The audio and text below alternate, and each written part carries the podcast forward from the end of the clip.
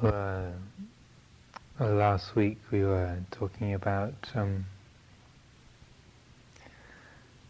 the practice of wise reflection, yoniso manasikara, um, investigation, these kind of themes, and um, uh, Ajahn Pasanno um, then on the uh, observance day was talking about um, contentment and um, the uh, the the meshing of the the practice of Dhamma with the um, the, the, material elements of our world and um, the way that we, we live and, and train ourselves. Uh, partic- in particular in the monastic uh, living situation, but obviously that also extends and uh, has its relevance you know, outside the, the bounds of the, the monastery also. Um, uh, we've also be, uh, begun to um, continue our, our, readings from last year uh, on the, from the commentary on the um, Buddha's first discourse, the, the turning of the wheel. Um, so readings uh, most days of the week. And So these uh, these are themes that we've been uh, exploring. Um, the uh, these readings we've been doing have been um, looking at the first noble truth um, and uh, the different attributes of that, the different um, qualities that the Buddha described in the in the first discourse. The um, each of the four noble truths, as he described them, there was a particular duty or, or response to them, so that in, uh, that it's peculiar to each one, so that the um, uh, for the first noble truth, the, the the responsibility or the response to to it is that of uh, apprehending or understanding, um, fully knowing, parinyayanti, and then. Um, the uh, so each of the, the Four Noble Truths has a, a duty towards it, and then uh, a um, uh, then the Buddha says this is what should be done, and then um, then he says uh, this uh, this has been done as a third attribute. So there is dukkha is the first element, um, the duty towards it is the second element, and then the um, that, that the completion is the third. This has been understood, this has been apprehended. So, uh, um, contemplating these various different themes, um, and uh, also just in terms of, of uh, using this uh, retreat time that we have together, these three months, so one month has gone by, and today is uh, um, pretty nearly uh, a month since we began. So um, we're oh, well underway um, as far as this retreat goes. So uh, it's a, a, time of, of uh, kind of stabilizing and uh, deepening the uh, the practice and making it more consistent, worthwhile. So the um, in uh, considering the, the, this both the qualities of, of reflection, investigation, and also uh, looking at the you know the, the first noble truth and the, or the four noble truths generally, one of the, the most useful tools that we have is, uh, that the Buddha laid out for us is the um, the format known as the dependent origination. This is like a, a way of of um, that he described like the fine detail of the Four Noble Truths. So, uh, for those who might not be familiar, you know, the first truth is that of discontent or dissatisfaction, suffering, dukkha, stress that this does arise, that there is, this is an experience that we have as human beings. Um, we're not uh, blissfully happy all the time. I don't think anyone uh, would argue with that. There are moments when we wobble from utter ecstasy in life. So uh, there's the experience of dukkha as the first truth. The second truth is that this has a cause, and that cause is, is tanha, self-centered craving. And then the third truth is that this is curable. There is, um, it's possible to to be free from dukkha, for the heart to be utterly free of of uh, discontent, of imbalance, of um, of stress. The heart can be utterly at ease and free. And then the, the fourth truth is the is like the medicine, is the, the cure, the way in which uh, that kind of um, finality, that uh, peace and ease can be realized. So dependent origination lays out um, in more fine detail uh, the, um, in a way, the, the, the path from the second truth to the third truth. It lays out in detail how it is that, that dukkha comes to be via the pathway of, of craving, self-centered craving of, of tanha, and then um, how it ceases.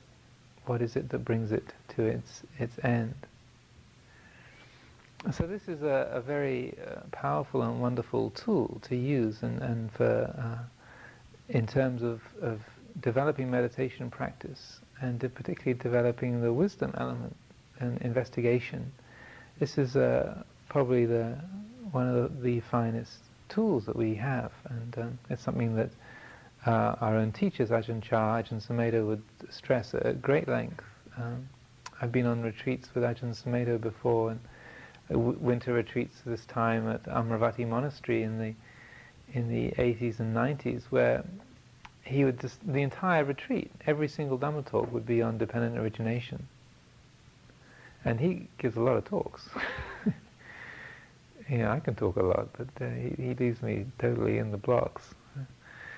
You know, be a guided meditation, for, you know, through the morning sitting, 5:30 to 6:30 uh, morning reflection over the the uh, the uh, breakfast time, the gruel, and then a Dhamma talk in the evening. So two or three a day you'd be getting, uh, each at least an hour long, all on dependent origination. So if you do the math, that's three months, that's 90 days, 270 Dhamma talks on dependent origination. He spent three weeks on talking about nothing except uh, avijja paccaya sankhara, ignorance, which he shortened actually to, to three words. he said you could sum up everything uh, about that area on, with three words, which was ignorance complicates everything. But nonetheless, he still spent three weeks running up to the synopsis. Ignorance complicates everything. So, uh, and also the Buddha, in in uh, describing this, in, when Ananda uh, came to the Buddha and said, um, "This dependent origination, this paticca samuppada, this is uh, um, a wonderful and great teaching, and it's as clear as clear can be to me." And then the Buddha immediately rounded on him and said, "Not so, Ananda. Say not so. Um, dependent origination is proud, subtle, refined, only for the wise to penetrate." Uh, so scolding him for casually saying that um, he can, understood it completely when he was still not an arahant, uh, saying, well, don't don't uh, don't be so quick, Ananda. It's you might have had some insight into it, but there's there's many many layers that go on.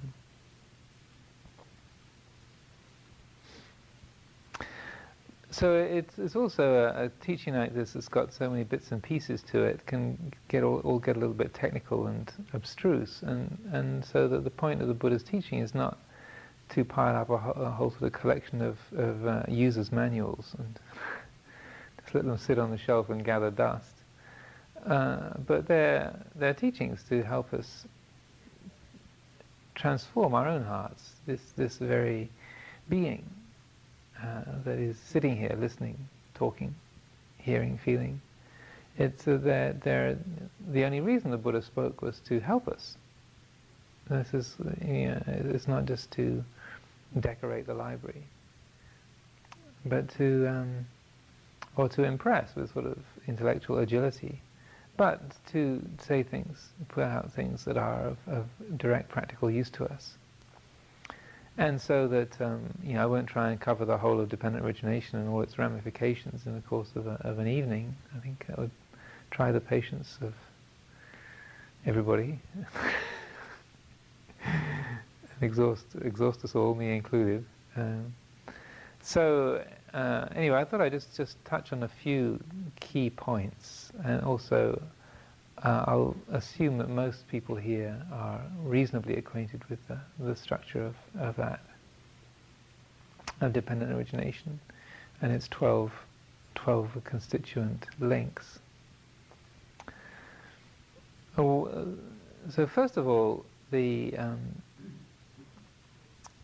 we start where we are, where we, we, we, begin at that point. So we'll begin where um, the, Buddha, the, Buddha, began the Four Noble Truths, which is at the point of, of dukkha. So, you know, dependent origination describes how it starts out. The problems begin with ignorance, avijja, not knowing, nescience, and then how that um, that not seeing clearly, that blindness, then creates the causes whereby um, uh, the uh, subject-object duality is becomes more solidified, i.e. there's a sense of me here and a world out there, or me here looking at my mind going on uh, in the inner world.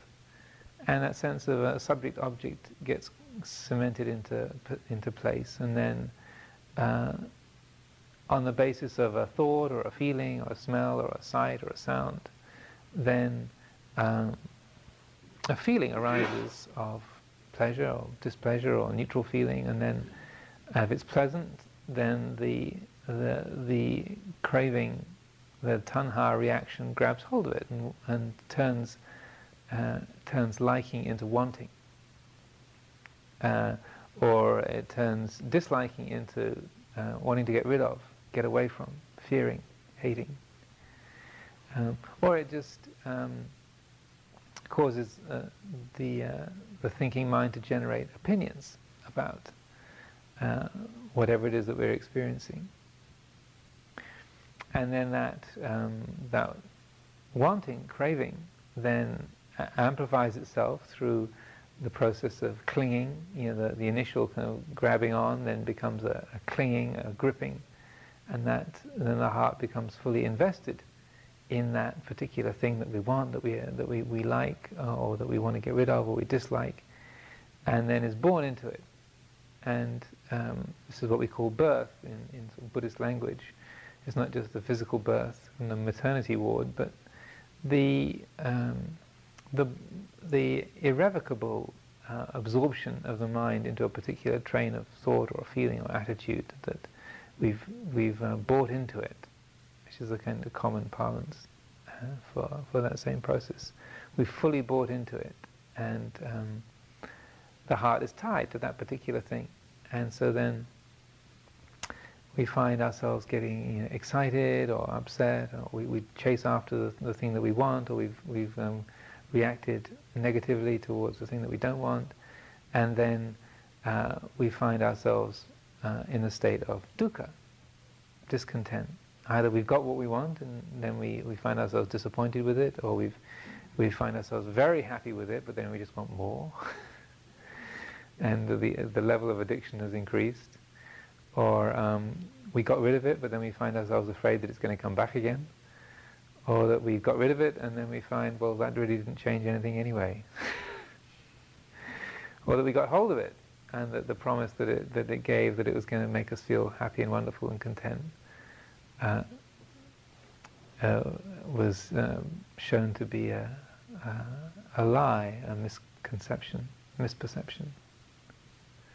So say, for example, just to give an example of this kind of process, um, a few days ago um, I got uh, a lengthy, very lengthy email from a, um, a from the organizers of a monastic conference happening at Gethsemani Abbey in Kentucky in April. And it was a great thick thing, many pages sort of stapled together, and and so it said they wanted some information by 15th of February. So I thought, okay, great, into the in tray, forget about it. so then uh, uh, this evening I, I, I, thought, oh, I wonder what that message from Gethsemani said. Maybe I can. There's a few minutes uh, here. I'll just take a look at this. So then I start looking through and see. Um, this is a, a, kind of large conference, about 40 or 50 people with lots of, of um, uh, heavyweights from both the Christian and the Buddhist side. So people like, well, the Dalai Lama for a start, and people like Robert Thurman and Sogyal Rinpoche, and and then from the Christian side, people like Brother David Steindl-Rast and um, um, Thomas Keating and uh, other bright lights. Um, so anyway, uh, then I start looking through the schedule, and sure enough, as is always the case in these events, look, day one, lunch, one o'clock. so um, uh, for those of you who might not be familiar, this is past the witching hour in terms of Theravadan monastics of the strict observance, which is us lot. Um, and so that there's this sinking feeling, ah, oh, again, have to go through this whole rigmarole, you know. Also being a sort of very much a junior player, like if it was the Dalai Lama saying, sorry, we have to finish before one, then it'd be a non-issue, but um, I mean, you're just sort of Joe Nobody down at the bottom of the list, uh, and, you, and, uh, then you say, okay, well, how do we phrase this? So here you are. Here's uh, um, the eye makes contact with the light coming off the page. Boom, the mind interprets these little symbolic black squiggles on the, the white background, it says one o'clock. I mean, who knows if we will even live that long, or whether the, you know, the conference will happen or anything. But still, one o'clock. Oh no, they've done it again. I told them. I told the guy wrote, and I said to him, you know, even though I'm Joe Nobody, please bear in mind that Theravada monastics have to finish eating by midday. So please, when you arrange the schedule, bear that in mind. I told them, I told them, I told them. Off it goes. And he's a professor at Purdue University. God, he's a Donald Mitchell. He's written books. He's supposed to be intelligent. He's so dukkha, or in the, the extended version of dukkha, and it's giving it, giving it its full, um, giving it the, the full brief is uh, Soka Parideva Dukkha Domanassa Upayasa sorrow, lamentation, pain, grief, and despair. So there you go. We're all familiar with this kind of process. So this is the, the, the, kind of thing that happens. So, you know, basically all that happens, I pick up a piece of paper, hold it in front of my face, some light hits the eye, and then Soka Parideva Dukkha Domanassa Upayasa. like Ajahn Chah would say, you know, understanding dependent origination is like falling out of a tree and counting the branches on the way down you know, it happens so quick. So, uh, the beginning point um, is that of dukkha. So this is where the, you know, the Buddha began his teaching at dukkha. And so that with dependent origination, this is also a place where we can start. Um, as the Buddha also pointed out, dukkha um, ripens in two ways. There are two ways that dukkha ripens. The first way is in more dukkha. so that's why we call it the wheel of rebirth, because what happens is that, you know, uh, that by experiencing the Soka Parideva, etc., then that um, we, we get lost in that, we wallow in it, and so then that wallowing uh, just increases the, the tendency towards ignorance. We feel sorry for ourselves, we feel mopey, we feel alienated, we feel lost, we feel incomplete, and so um, we compound unconsciously the, the avijja, the not seeing clearly. We are suffering. I am suffering. That's what I am. We we we am we amplify it. Uh, I just thought of that. it's a completely unique coinage this evening.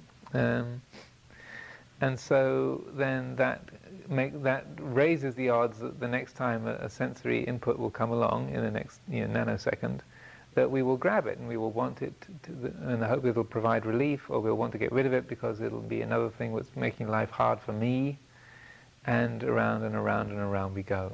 So this is dukkha ripening in, in, in further dukkha.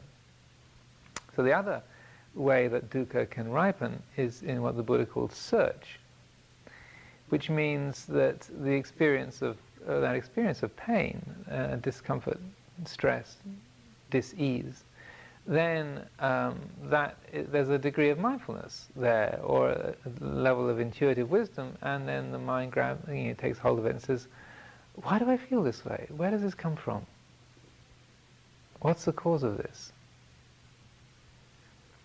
This can't be the whole story. So this is what we call search, is that the presence of that reflective, wise sense. That, so the dukkha is there, but it's not filling the entire space. There's some space around it where the intuitive faculty says, what is this? Oh, not again. I can't believe it. I did it again. Even when I said I was never going to do it again. Even while I was thinking, don't do it again, you know, I'm doing it again, I was still doing it again. So that we, um, we are able to hold that dukkha, to apprehend it to meet it, to know it. And so that, uh, and to recognize, oh, this is dukkha, this is just an experience in the heart. So, um, in one very well-known little discourse, the Buddha points out how then that the experience of dukkha is a cause for faith, for saddha to arise, um, which might seem like an, uh, an, ex, uh, an unexpected link. But it's an important one because what, what this means is that suffering gives rise to faith because the, at that point, then there's that, because dukkha has been apprehended, there's a degree of wisdom knowing it, then it's like there's knowing that this is dukkha is in a way saying, therefore, there is that which is not dukkha. Right? So that there's a, this is what the, the awakening of faith is about. So that by saying this is dukkha, we're recognizing that it's not, it's not the, the whole universe, that there is therefore, logically, that which is not dukkha. Aha! And, uh, and because the heart already intuits that to be the case, then it illuminates, says, yes, that's right, keep going, follow this. So then, that quality of faith um, uh, uh, is the, the cause of a whole chain of, of then uh, of development. So that quality of faith gives rise to uh, an ease of heart, a delight, and then that that um, that ease gives rise to uh, tranquility in the body, to uh, to rapture, to contentment, and these become the basis. These qualities of of uh, of, um, say, rapture or contentment, or, or, what you can call just um, self-respect, uh, like a a, um, a, feeling of self-reliance or, or, or comfort, lack of restlessness, steadiness of heart then that becomes that those all become the cause the causes for the development of samadhi of the um, in integration and balance of, of the mind, of a quality of focus and the mind resting easily in the present moment, the attention resting easily here in the present, samadhi. And when samadhi is established, when there's that attention to the present, then the natural result of that is insight arises, knowledge and vision of the way things are. When we uh, again, because of this, the innate intuitive faculty of the heart, as soon as we stop, you know, racing around and, and settle down and just open our eyes and look, then the intuitive wisdom, the intelligence of the heart starts to discern the patterns of things and uh, insight can arise. We, we begin to, to see the intrinsic transiency and selflessness selfless nature of all experience, internal or external. And then the heart lets go. There's a dispassion. A, uh, a, it's impossible to cling in the face of that insight. The heart loosens its grip and then the result is, is one of freedom. So that began with dukkha. That was the awakening moment. And as you might have noticed, this, this pain gets our attention. How often have we been sitting in a, a long period of meditation, and then the mind's going yada yada yada yada, going, ah, ah, ah, going off to the past, going off to the future, figuring out next week's shopping, reliving old arguments, planning new arguments, you know, the whole business. And it goes on and on and on. And every so often you sort of stick your head above the water and think, oh God, where's my breath? Wasn't I meditating? Ooh, back under we go. And then after about half, you know, half an hour, 40 minutes, your knee starts screaming. And then uh, suddenly we're paying attention. You know, that all of that, you know, the internal dialogue falls into the background because my knee has taken over, and that, that so that grabs the attention. If we, we wake up, we, we are able to focus a bit more directly and completely because the, the, the pain is, is uh,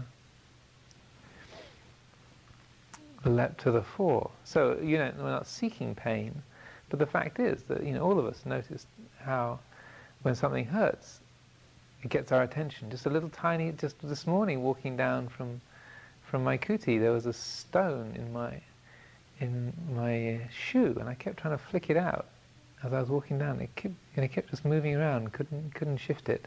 And finally I found out it was in my sock.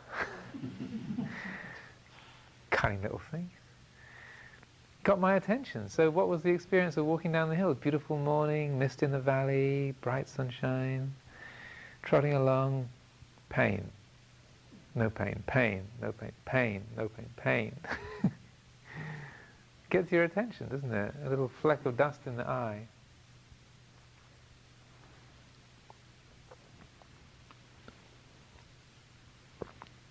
Suddenly that's the only thing in the universe. So that we shouldn't resent the presence of dukkha in our lives, but use it as this launch pad for, for liberation. That that's where the, the, uh, the practice begins, uh, at that point of dukkha. So then, going back down the chain, following the chain back, um, back from dukkha to birth, birth to becoming, becoming to clinging, clinging to uh, craving and craving to feeling. So all of the, the, the classic teachings and texts um, point to this spot on the, the chain of dependent origination the, as the weak point, the, the junction between feeling and craving. This is the weak link in the chain. And so, so much of the meditation practice, uh, the aim of, uh, of the formal meditation um, and the ongoing establishment of mindfulness uh, is aimed at spotting this weak link and not uh, not letting the, the process um, take off and, and proliferate from there. Because if we, we just live uh, mindfully, if the, the heart is, is firmly established in, in, in heedfulness, as awake, uh, as awakeness, attention, mindfulness, clear comprehension, so forth, then we live in the world of perception and feeling, don't we? The sight and sound and feeling. Things are pleasant, things are unpleasant, things are sweet, things are bitter, things are heavy, things are light. Uh, and now those feelings, those perceptions, we see blue, we see green, we see red, know, we taste sweet, salty, sour, hot, cold, etc. These are utterly innocent in their own right, aren't they? They're just um, the flow of perceptions through the, the field of awareness. Um, you know, blue is not better than red, salty is not better than sweet, heavy is not better than light, or worse. They just they just are what they are. They're utterly innocent and pure uh, uncomplicated. There's no dukkha intrinsically associated with any of those experiences, perceptions, thoughts, even emotions and moods and ideas, memories. That they're all, they all are just what they are. And even if we look, the, the, the feelings, uh, they can be extremely blissful and pleasant, or very mediocre, uh, unremarkable, or extremely painful. We can have a, terrible headache or, or, or, bite into something that's extremely bitter. Um, but in itself, it's just a taste, it's just a feeling. And when we, we look closely, we really examine that deeply. It's like, oh yeah, it's just a feeling. Huh, look at that. I absolutely would not have chosen to have this experience, but here it is. It feels like this. So this is like living uh, uh, in mindfulness, living, uh, and we're living at the level of feeling, of, of uh, perception. It's just this much. So at this point, there is no dukkha. The heart can be completely free with that. So it's, it's important to bear in mind that it's not just um, being so dull and, heart, you know, and, and semi-conscious or unconscious that we, we're almost like stupefied, so that the, the, you know the experiences are just barely registering. It's not really, it's not that level of, of um, numbness that we're aiming to achieve. but uh, but that it's a, a, based on mindfulness, based on on that awareness, that there's a stopping of experience. It's it's it's being checked. It's being held, and this is also, one of the words, one of the meanings of the word nirodha, cessation, is also to hold in check or to stop. Like a, uh, like holding a, uh, if you're riding a horse, it's like having a check on the on the reins, like holding something back. Or if there's a, um, uh, a uh, if you're unloading gravel from the back of the pickup truck, it's like you know holding the the uh, the um, the tailgate closed because you know all of the uh, the gravel's going to slide out if you if you don't. So you you know holding it up so that the gravel won't slide out. There's a you're checking the flow of the of the gravel out of the back of the truck. So similarly, that there's a, a as a, through that effort of mindfulness, there's a holding in check the the feelings of liking and not being allowed to flow into um, wanting the feelings of dislike are not being allowed to flow into to wanting to get rid of, etc. So so much, a huge quantity of, of uh, our practice is then aimed at this point. Um, because this is extremely difficult to do. As I say, it's just like falling out of a tree. You know, it all happens so fast that liking turns into wanting. You know, almost you know, without uh, you know, enough of a fragment of a finger snap to play with, to sort of to get our um, change of attitude in there. So this is why we train ourselves. This is why why we uh, we talk about developing mindfulness, developing awareness. This is what the point of so much of the formal practice is like sharpening our attention, so that we get to know the feeling of liking, get to know the feeling of disliking, get to know the feeling of mediocrity, of neutral feeling and then training ourselves to see it turn into wanting, and then the wanting turning into clinging, and clinging to becoming. We track the the experience back down the the chain, and then we uh, we train the heart to to recognize in this way. So this is why we talk so much about letting go, because. Uh, with the, the, the formal meditation and the development of mindfulness through the day, then we often catch the process just as we're clinging. That we, we've grabbed hold of something, we like something, oh, I want it. Or I don't like that. How could they? And then we see that, the, the, the, the clamping on, the kind of the, you know, that.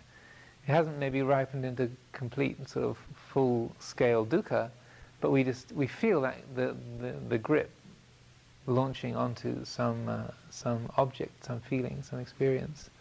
So, this is why we talk about letting go. So this is the other aspect of dependent origination, is so much is like, is like recognizing, really training the heart to know that feeling of clinging. That it's almost like a, a, a sound that you recognize, you know, like the, the, the bell at the end of the sitting, or the, um, the, the sound of a car coming up the drive, or you know things that are so familiar to us. Like it's the signal. Oh, there it goes again. Who's coming? Who's arriving? So that we are, are acquainting the heart with that feeling, So that as soon as we know that, that we recognize that feeling of, of grabbing on, that feeling of clinging, we respond by let go, let go, let go, let go. And then when we let go, then to come back to that that quality of the simplicity of, of feeling. So in this process, in, in training the heart, there's a couple of pieces that are really very, very helpful in doing this. One of which is when you find the heart clinging to something, don't let go immediately. Just cling consciously for a few seconds. So you find like like uh, grabbing onto, say, this um, Gethsemani schedule, you know, so that seeing the mind grabbing hold of something and then running with it. Actually, in, uh, ironically enough, the session on that first day was on suffering and alienation. Theravadan, the strict observance Theravadans feeling suffering and being alienated from the rest of the group all tucking into their lunch. so this, that, uh, so then uh, we see that, and then the mind goes, "Oh, they've done it again. I don't believe it." So then you, you see the mind grabbing it. And, oh, okay. Let's just let's just stay with that feeling for a moment. Just let's pick it up, feel it, feel that that the the stickiness of it, the heaviness of it, the tightness of it. This is then just to, to recognize, oh, this is clinging. This is what clinging feels like. So it can be anything, like getting anxious over an ache in your knee, fretting about your uh, some event in your past, worrying about your, your job or your, your work or your spouse or your whatever, your you know declining health or whatever is the, the favorite uh, angst of the moment. And the, the mind has jumped on it. And they go, oh yeah, my poor knee, or oh dear, yeah, my yeah, my poor wife, oh yeah, dear, poor me. and then we recognize the clinging, just stay with that. Really cling as consciously as possible for a few seconds. Like, poor me. This is not fair. This is not fair. It's always me. That has to do it. It's always me that gets left out. It's always so just let yourself fully, totally glom onto it and, and become it. And notice what that feeling's like. Just let the heart really know that feeling of grasping. And then let go. To do the best that we can to just loosen the grip and to let go. To say it is just a feeling. Let go. It's not always you. Let go. Is this such a big deal? Let go. I've often mentioned how um, Ajahn Sumedho would say, like in his early years of, of his monastic training, he would just use let this word, these words, let go, as a as a mantra. He would just all day long, just let go, let go, let go, let go, let go, let go. For years, literally years and years and years, he would just keep that going internally because of needing to train the mind to, to, to see clinging and to break the habit.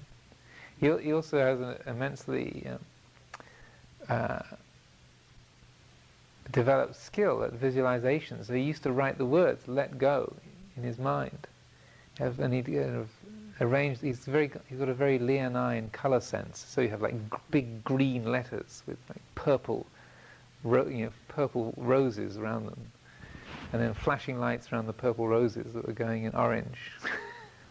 Think, let go, let go, let go. So, so yeah, meditation can be kind of entertaining sometimes. Have your own wild color schemes that nobody else can see. And so then, when the heart does let go, when that grip loosens, then again, in exactly the same way, once once we've let go, rather than just sort of immediately jumping back on, you know, you've let go of some thought, so you then immediately go back to the breath or to the inner sound or to the, you know, the, the feeling of the footstep or washing the dishes or whatever we're doing. Just when, when the, the letting goes happened in exactly the same way, just for a few seconds, let the heart truly know the feeling of not clinging. Just stay with that. Just, to, for, just for no other reason than to fully taste that experience of the heart not grasping, not craving, not clinging. What does it feel like? To not, not cling. The, Buddha said the cessation of grasping is deathlessness. It's very simple. The, the deathless state is not some kind of cosmic um, super ecstasy that happens you know, at the end of the universe when all beings are enlightened, or even when just this being becomes totally enlightened. And so the deathless is the, the, the ground of your own mind. It's the, the, the basic fabric of this very mind, this very being. That unconditioned reality, like Ajahn Chah, the book of Ajahn Chah's teachings that was just was released, being Dharma. It's uh, it's not some kind of unique feature that a few you know a few beings get born with. You know, if you if you happen to be an avatar or a messiah, you know you get you get born as uh, being Dharma, but everybody else is is not quite Dharma or Shmama. Or, you know, they, uh, you know, the rest of us have all been born with a with a, uh, a short deal, and some special beings like Ajahn Chah and Jesus and the Buddha and so forth. Uh, maybe they are, or Krishnamurti, they got a special uh, special package. The deathless is is just is a dramatic kind of word, the deathless or the unconditioned. They sound like the highfalutin words. You could also translate it as, you know, the normal mind. Well, part of us wants a little bit of extravagance, you know. Hey, you know, I don't want to be normal. I want to be this, you know, brilliant, amazing, unique being. But I fear that I'm not you know, part of us feels attracted to being special and, or having those kind of exalted qualities, and part of us feels you know, daunted and, and out of our depth or, or, or alienated from that or out of the reach of that. But those are both extreme ways of, of holding it, and neither from a position of, of a, a negative self-view or an inflated self-view when, when we look at the nature of this very heart, when the clinging stops, what do we experience? Is purity, radiance, peacefulness.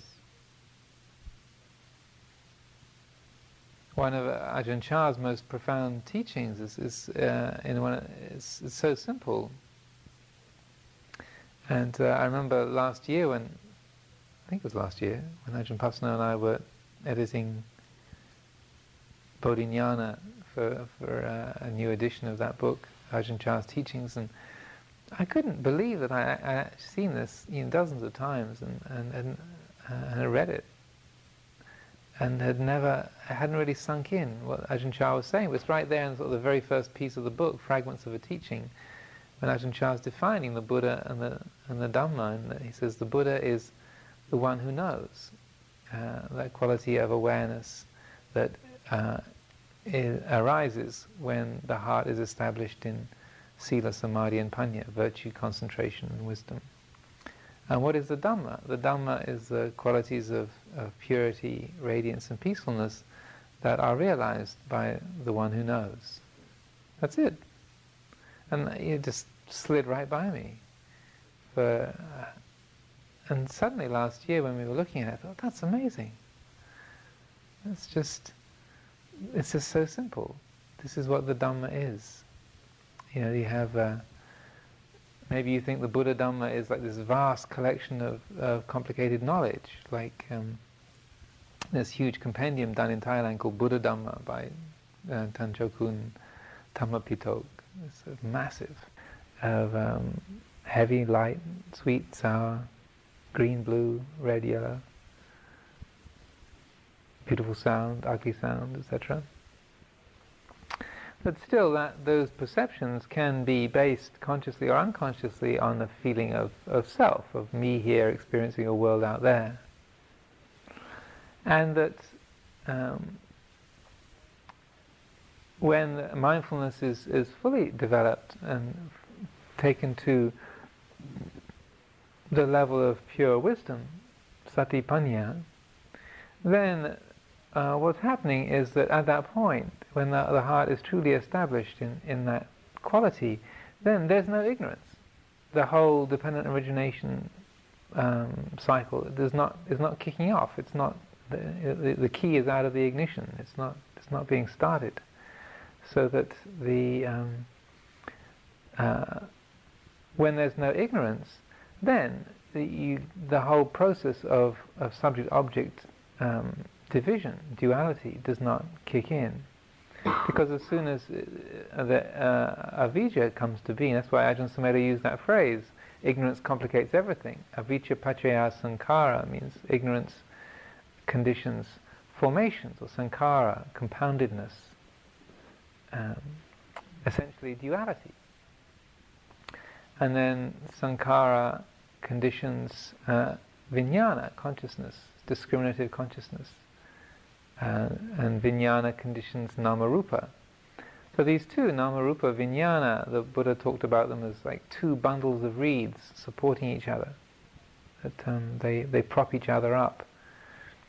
So, uh, uh, uh and then from namarupa and vijnana, eh, if you can, if you want to um, p- depict it in, way, in a way, it's like the vijnana side is the, the subjective knowing piece of it, and the namarupa is the the objective known piece of it. That's one way of looking at it.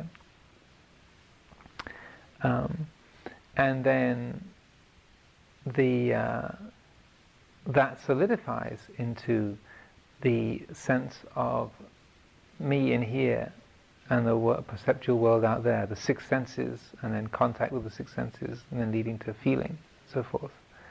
So, beginning with ignorance, um, then that sense, the, the, the kind of first germ, the first little um, movement of duality, it begins. That there is a, when the when the vision of Dhamma is clouded, then sankhara arises. That, means the sense, uh, the beginning of duality, of, uh, uh, of an inside and outside, a here and a there, of this and of that, a subject and an object, takes root. And so, what uh, one um, uh, elder monk called um, Bhikkhu Nyanananda described as the na- the uh, Namarupa Vijnana vortex so if you like, if you imagine like when there's ignorance, then it's just like that first little movement of sankhara of division, then gets its momentum going and turns into like a whirlpool of the uh, mind and body, the, the conscious, uh, the kind of the sense of, of uh, an observer and an observed, kind of gains strength like a whirlpool, spinning and spinning and spinning like a, a whirlwind, gathering strength until it you know, picks up a, a, you know, a particular object and, and whirls it whirls it away. So that this uh, this last element is like not allowing that movement to that first lurch of movement to, to begin. So by truly establishing the heart in mindfulness and wisdom, then ignorance does does not arise. There's no ignorance, and so then the um, the whole chain of causes for dukkha is not set into being. So this is a, a, refined level of practice, but it's also worth uh, having on the map. Um, that you know maybe most of the time we're just sort of uh, you know waking up in the middle of the broken glass, trying to figure out how do I how did I get here and how do I get out of here, you know, and so that uh, we're kind of way down the track. But it's not always the case, and particularly during retreat time, we can develop you know, much more acute uh, qualities of, of uh, attention and calm and awareness.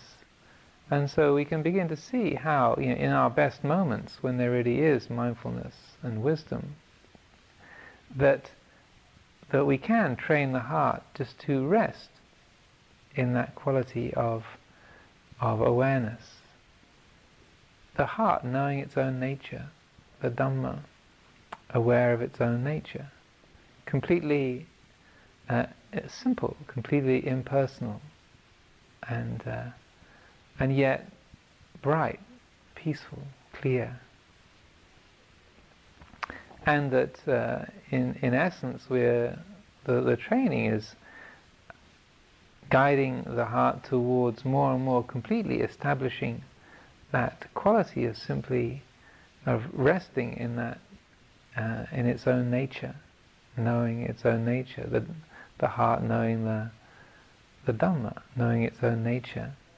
And that the more firmly that's established, the more, you know, occasionally maybe we just sort of pick up a sense of that for a fraction of a, a second here and there. But slowly, the more that we recognize that's the quality that we're aiming to uh, establish, to make clear and steady and firm, then we, we uh, continually create that uh, like a, a strengthening support for that. That's brought more and more to the fore and becomes a basis for our practice so that then as the um, the mind lurches from that and picks up a thought or, or follows a feeling or or gets distracted by a sound then because we the, the, we've moved the baseline right back to the unconditioned to the to the uh, mind ground itself then the, the, any movement from that is much more noticeable. You know, the, the lurching from that is, is very noticeable. So we are um, much, more, much more able to catch that process of dependent origination kind of launching into being much, much earlier on. So as soon as that sense of duality or, or the mind grabbing a, a, a thought or a, picking up a, a sound, we notice it, it's seen, it's, it's, it's, understood, and it is much less able to gather momentum and to get carried away, to be, to be uh, uh, drawn by the promise of the attractive or to be uh, threatened by the, uh, the frightening. It just leaves it alone. The pleasant is just the pleasant, the painful is just the painful. It's, there's, there's no self in it. There's nothing to, to have in it. There's nothing to get rid of in it. It just is what it is, and the heart is remains uh, uh, at ease with it.